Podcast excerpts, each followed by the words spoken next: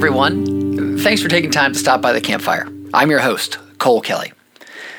We're enjoying one of our favorite times of year here in the U.S. Thanksgiving. And while turkey and stuffing, or dressing, depending on your part of the country, are big, it's really all about being thankful for who and what we have in our lives. When I'm thinking about my thankfuls, my family and my friends come up first. But not far behind is, you guessed it, a summer camp.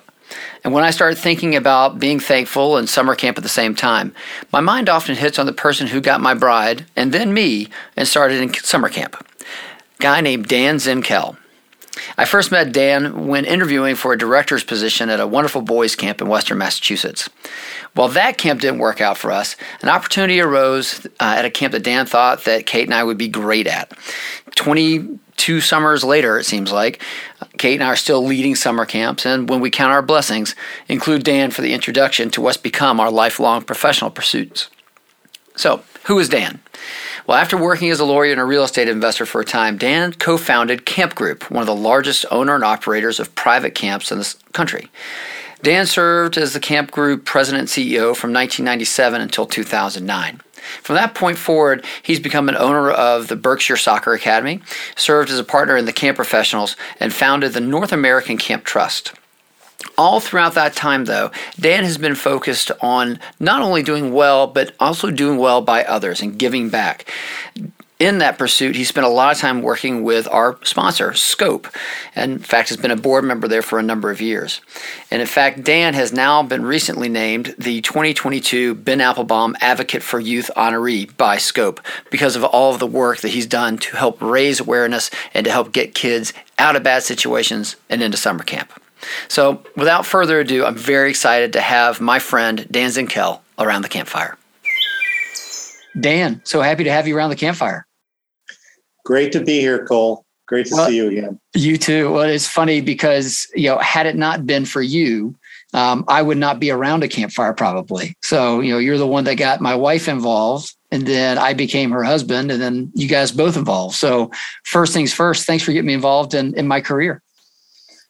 Well, Cole, as you said, it was we started off uh, recruiting Kate, and I would say that you're the best B side that I've ever seen.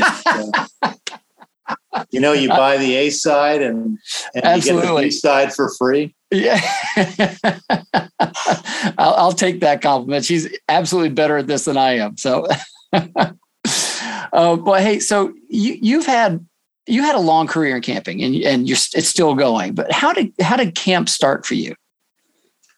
Well my camp involvement not my career started uh, i went to camp in maine camp Takajo, for seven years in all boys camp in maine. And then i worked there for um, for the summer between my senior year of high school and my uh, first year of college. And then the following summer i actually moved I got a job at a different camp, Camp Androscoggin in Maine, mm-hmm. uh, and I work with Peter Hirsch, who's now the owner, and um, and that was kind of the end of my camp camping days until I don't know, 15 or 20 years later, um, when I uh, I was a lawyer and um, I was practicing law. I really didn't like it, and I was looking around for. I was doing other things, doing some real estate investing and some entrepreneurial ventures, shopping centers. Anyway, I um, I ended up realizing that, and I was also practicing law part time. So I kind of had two jobs, and, and practicing law part time was a was a fairly heavy responsibility. So finally, after about nine years of doing that, I decided that I, I had to leave the law if I ever wanted to succeed at anything else. And so I left the law at the end of 1996 and in the beginning of 1997, my father, who's kind of a serial entrepreneur slash investment banker, came to me. He had an idea to to buy camps and roll them up. Mm-hmm. Uh, in other words, acquire many different camps and put them into one company. And he asked me if I would help him. And since I wasn't involved in anything truly seriously at that time, I said, sure, I, would give it a shot. And that's really how I got involved in in camps. Yeah, from a professional standpoint. Well, it's amazing. There have been a lot of, of great camp people that have come from Takajo. I mean, I, it's still, you know, a, a, wonderful boys camp, but I know of a lot of, of camp directors and camp owners that, that have, are alumni there. Oh yeah. Well, Takajo is a great, Morty Goldman is, you know, is truly a legend and, and ahead of his time. And uh, yeah, so he, he gave, he gave rise to a number of uh, a number of people who, you know, including Jeff Konigsberg, who runs Takajo, David Miller, who runs Starlight, Nat Greenfield, who had a long run at Robindel, and I'm sure there are many others. But yeah, it's wow. a great camp. That's awesome. So, uh, having run Camp Group, which was the the company that wound up rolling up the different camps, and that's actually where you know we got our start there uh, with you guys uh, where I was the, the B side guy. That, that's awesome. Um, you know, you ran that for a number of years um, and then served on the board for a while. What did something like that teach you uh, kind of about the camp industry, about a summer camp, about people? Like, what, what are some of the takeaway lessons you had while you were involved? Well, there were a number of lessons. You know, we, what we did was we bought camps. Um, initially, we bought Mah-Kee-Nac, Winadu, and Danbee. And then we while I was there, we bought about nine more and we started some. The, the thing that people said in the beginning that was going to be tough was that if you bought somebody's camp and you kept them in, kept them on, which is what we did, we kept on the directors mm-hmm. uh, to continue to run the camp. They just were able to monetize their investment.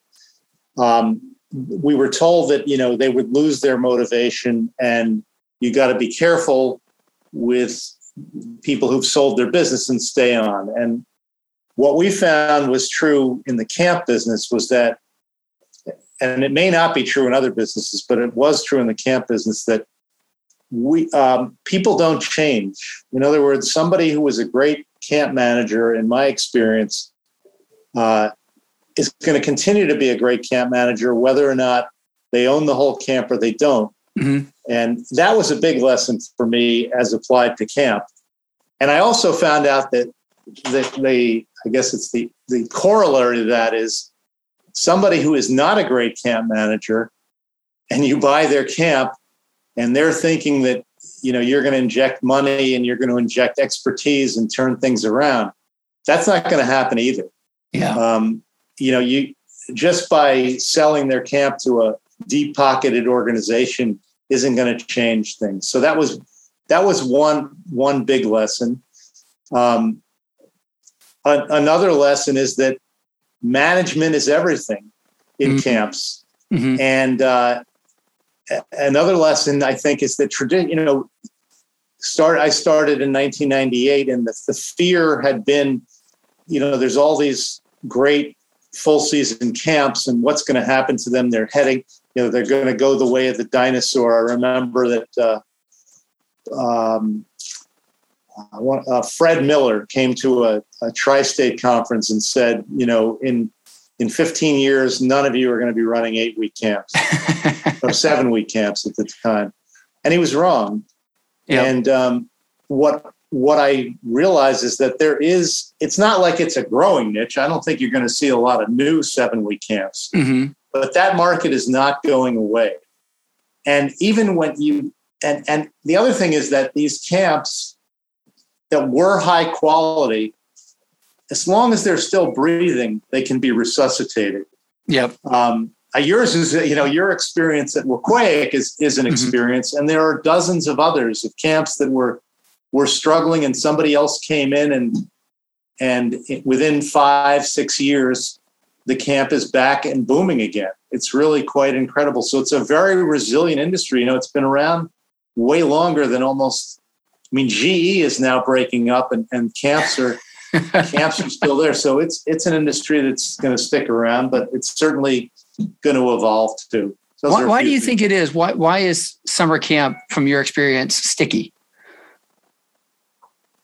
Well, I, I think because the experience is so powerful mm-hmm. that you know people remember it you know they they grow up and they still remember their camp experiences like it was yesterday not not saying everybody does some people want to forget them but hopefully you know, I think the vast majority or, or a large majority of people who went to camp, it was very formative for them. And so as a result, they want to send their kids and they want to tell people about it. Mm-hmm. And uh, that's one reason. I think the other reason is that, and this is maybe why it's so sticky today, is that, um, you know, when I was a kid, and maybe when you were a kid, although you're probably a generation younger than me, um, we went out and played, you know, unstructured play and all that, and, you know, running around the neighborhood. And that doesn't really happen anymore.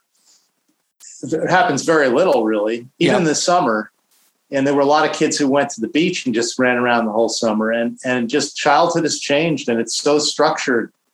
And kids don't get to have as much fun. Like, mm-hmm. even though camp is structured, in some ways, it's also unstructured in many ways. And you know, kids nowadays, like if you're in, in, youth sports, you don't get to choose your own sides. Like when we were kids, that's part of growing up, right? You, yep.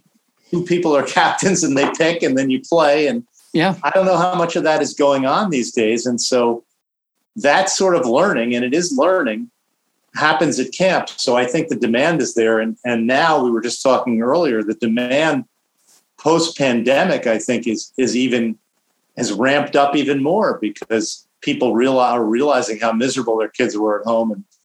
And uh, that's a long answer to your question. But. No, I, I think it's a, a, great answer. I mean, it's funny. I, I've been hammering this quote a lot because I was just so struck by it. But Eric Schmidt, who was the former CEO of Google, said the other day in, in talking about his new book um, with Henry, Henry Kissinger about artificial intelligence. He said, We humans were not designed for this. We were designed for the campfire. And that I think is the reaction that families are going through right now, whether they send their child to a one week camp, a day camp, a three week camp, a eight week camp, doesn't matter. They want them around other kids to go play and to connect and to be around the campfire, basically, um, because they didn't see the value in it. So you're saying Eric Schmidt was talking about we're not designed to be alone you mean? We're, we're not designed to be, to be interact yeah we're not designed to be interacting uh, you know, virtually or with our right, thumbs right. the entire time. We, we need to have people around us. I guess there was a book back in the 90s uh, bowling alone uh, where one of the great sociologists was was talking about the suburbanation of of america and how people aren't in bowling leagues. They don't have a local pub. They don't have a local restaurant that they go to. And i think that camp for a lot of children creates that environment where that's my place. That's where I go for a little bit of time and reconnect with all these friends and all these people and, and have, you know, these near peers that Jeff uh, calls them, you know, the, the counselors who are not peers, but they're pretty close, you know, and they have the, that interaction. I think that that is so special and so needed, you know, right now in this day and age. This may be another way of saying the same thing I was saying before, but I think school has gotten less fun. um, I would agree with that. Yeah. It's gotten more demanding and competitive. And so it just creates an even bigger contrast with camp. Yeah, definitely. So during the time that you've been in camping, you know, you're now a camp owner uh, with the Camp Berkshire, which is a, a wonderful uh, sports camp for soccer camp, I should say, for for girls um, and you've you've had your hands in lots of different places. But you've for the longest time that I can remember, you've been working with Scope, uh, which is a wonderful organization that sends children uh, to camp that otherwise couldn't afford it. How did you get involved there, and, and why did you get involved? Well, I got involved because I was the head of camp group, and we had six or seven or eight camps. I don't remember how many. And I got a call from Jay Jacobs, who was the founder of Scope, who said, Hey, would you like to be on this? I don't even know if it was the dinner committee or the board. It was mm-hmm. one or the other. He said, All you have to do is get a table for the dinner.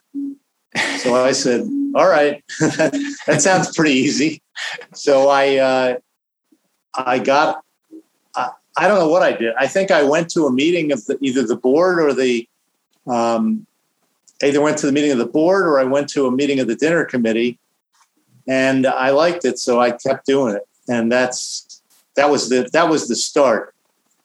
So you must be now in it, what, 15 years at least? It's about. I think it's more like 20. Wow, that was they, how is, I'm the old guy now. They they talk about I'm the longest standing member of the dinner committee is what they say. Even though I've done a lot of other things for Scope, that's my that's many, many of the young people on that committee know me by that. I'm like the old guy. I'm the old guy in the room. You know, I I have it's just good because you know they've they've been to three dinners and I've been to twenty. So you know they want to try something. We've already tried it. Now, not to say that you can't try things twice, which you can, but yeah, yeah, it's so funny. anyway, My that's that's how I got in, into it. I think my first experience, it, it might have been at the camp group tables, my our first ACA tri-state conference. It was in New York City at that time. And Sure. Doug Pierce was the MC and was basically berating people to, to give a scholarship. And I think it was our first time there. So I looked at Kate. She's like, okay, go ahead. So I raised my hand. Doug said, I don't know who you are, kid, but thanks so much. Appreciate it. And you know what, Cole? You and Kate have been consistently great supporters of Scope, and we really appreciate it. So oh, hey, more, more kids need to go to camp. It's it's a total gift. What, I mean, it, you've been much closer to it than I have. What's the feedback you get from the kids that get to go to camp who otherwise couldn't afford it? What What do you hear?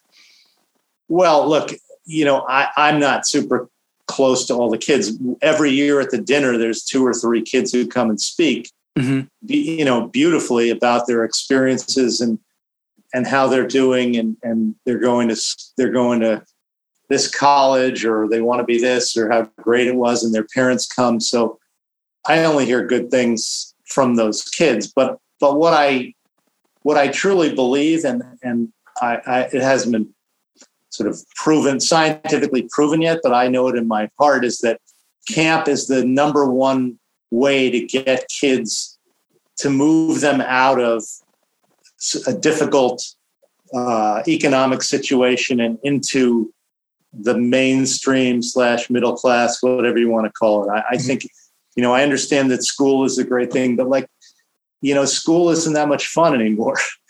So I think a kid goes to camp and gets exposed to a whole, you know, a kid who lives in the city, they've never seen the types of lakes and mountains and things like that. And, and I, and so I believe that that exposes them not only to the environment that, that that's out there, but to the young counselors who are there. Like you said, I think almost the near adults Mhm. who are in co- most generally in college or from overseas, these these role models that they haven't been exposed to, and it it teaches them that they can. I maybe the main thing is that they can be safe.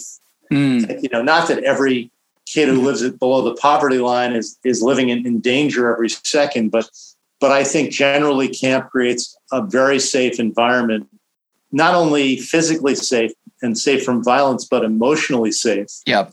and and that just gives these kids the time and the freedom and the perspective to realize that hey there's something else there's something out there that's worth working for Mm. you know there's another world out there i don't know why it is camp but i do think that i think that camp is the is this this is a bit of a big overstatement but i think camp's the solution to poverty so huh. you know that's a big statement but i do believe it All right, so let's let's dig into that a little bit because I'm I'm intrigued that it would be the uh, answer to poverty because it opens up people's eyes, it gives people an understanding of what life could how it could be differently, better connections, the selfless service. Like what what is it about camp?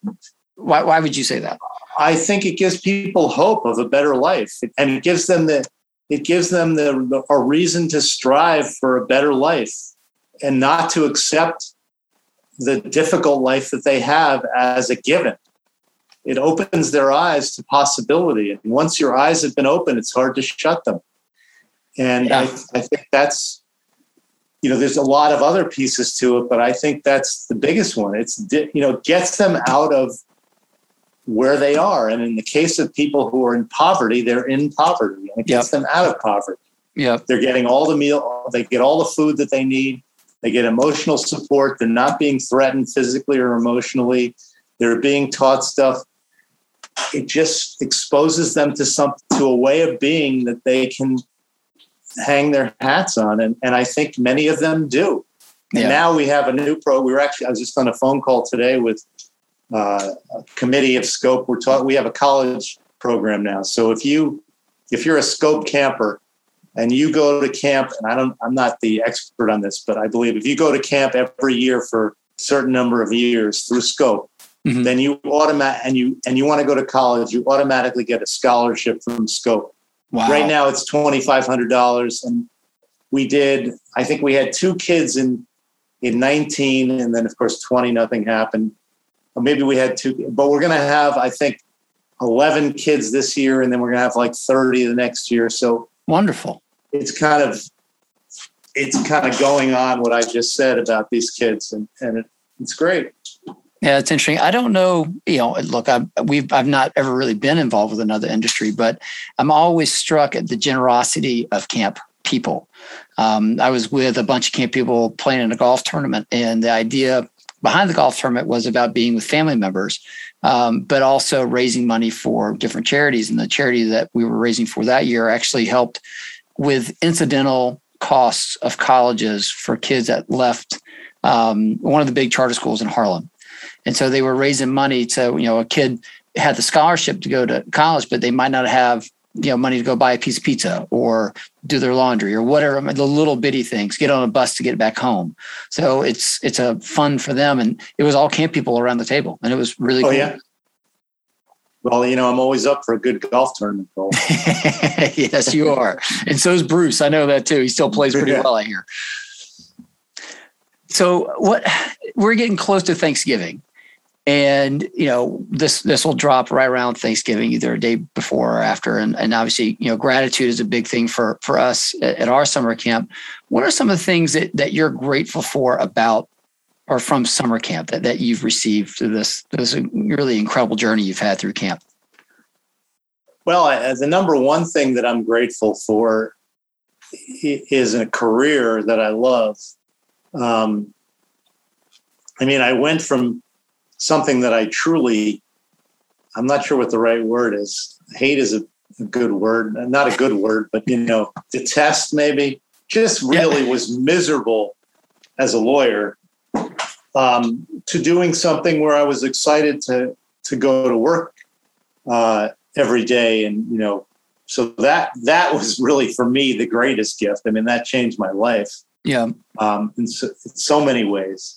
Uh, I'm grateful for all the look camp is an interesting profession. You know you generally have pretty nice people in the camp business just because they're not you know they're not sitting behind the computer all day. They they have to at least they're not during the summer. So that's right. you, you, meet a lot of very so i'm grateful for all the nice people that i met. I'm grateful that i've been involved in scope and been you know found a way i think to to really help the world through this organization um, I, I, guess those are. I'm grateful that I went to camp, you know, and that. I had the opportunity to go to camp, and that I still get to go back and visit my camp. I'm also grateful that you know once every couple of weeks I get to spend a day of my job outside in the great outdoors, just kind of walking around and looking at whatever whatever's going, you know, whatever we're doing or meeting with people. But it's a different kind of a day than being uh, you know, being in the office. So yeah, I'm grateful that I get to hang out in beautiful uh, surroundings. Those are some of the things. Yeah, it, it's definitely a, a lucky job if if you're if you're built for it and it's something you really want to do because it's it's certainly not an easy job sometimes. No, and you know, my daughter who worked for you this past oh, summer, oh, yeah. Nikki, you know, she she found out how difficult it is, and I had always said I I, I could never be a camp director. I, I, need to sleep too much. You know, I'm I sleep a lot, and and I'm not good if I haven't slept. Yep. And camp directors, particularly overnight camp directors, and by the way, day camp directors have a great life too. And you know, I yep. I currently am involved in a day camp with another entity that I'm involved in called North American Camp Trust, but um, but overnight camp directors, that's just a brutal job. And you know, you know, and it's it's not only that it's it's on very little sleep, but it's also very stressful. You know, you have a great amount of responsibility, and uh, even you and I, I recall, have been through some, yep. you know, wake up in the middle of the night kind of incidents and deal with the deal with it that kind of thing. And I, have been involved in all kinds of stuff like that. So, yeah. but it's it's a great. It's also incredibly rewarding uh, and I wouldn't dissuade anybody who has the, you know the energy level. It's really an energy level i think or the ability to delegate really really really well. Yeah. Um, i think it's a great thing to do and you know you get to you impact so many people's lives directly. Yeah well and the cool thing is you know when you get you know eight year olds to 16 year olds to 22 year olds to 25 year olds and you know on up all in one little community shake it all up it, it's incredible i mean if you have your eyes open you learn every which direction. You know, you learn from eight year olds, you learn from the Nickies and Kels, you learn from your camp mom Judy, who's been there for 25 years. It's it's a really cool. It, it's a blessing just being able to do that. So, oh, absolutely. Yeah, awesome. Well, Dan, you know, thanks again for for coming and sitting and, and talking a little bit more about what you've been doing and and how camp is is you know blessed you um, and how scope continues just to do such amazing things you know for so many kids from from the northeast and really now around the country. We've got yeah it's, it's, it's definitely a national organization. That's incredible. Well good, good, on jay for getting that started and all the camp directors that got that rolling uh, early on. That was really good stuff so well dan i appreciate it i hope y'all have a wonderful thanksgiving and uh, a, a wonderful start to, to next summer well, best to you and Kate and your family. Have a great Thanksgiving, and I'm sure we'll speak soon. Absolutely. I'm so grateful for Dan for his courage to hire this B side player and for the support he continues to offer, not only for us and the camping, but also for the kids. Like Dan, I'm a big believer that summer camp can open up an enormous number of positive avenues and doors in a young person's life. The key is recognizing those opportunities and making the most of them for the kid. The key for us is to help create more situations like that so that more children can go and enjoy camp and enjoy the benefits of it. And look, since it's Thanksgiving, I, I can't help but offer a quote that I think about quite a bit. It's from Marcel Proust. Let us be grateful for the people who make us happy. They are the charming gardeners who make our souls blossom. The work Dan is doing makes me happy. And the work he's doing is making the souls blossom for all these children that get to go to camp. And the work that Scope is doing continues to do this.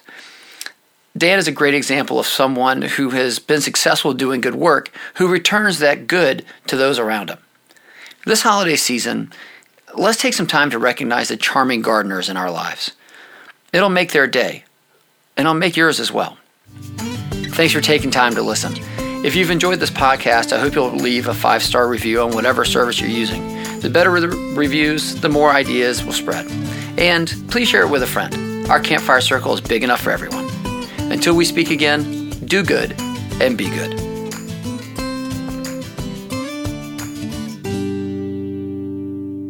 Thanks again to our friends at Scope for sponsoring the Campfire Conversation podcast.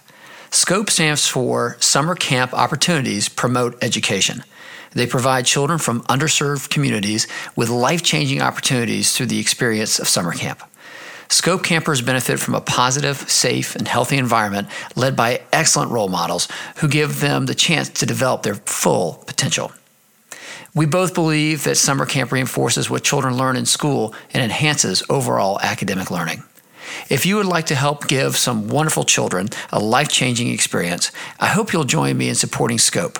You can find them online at scopeusa.org and on social media at Support Scope.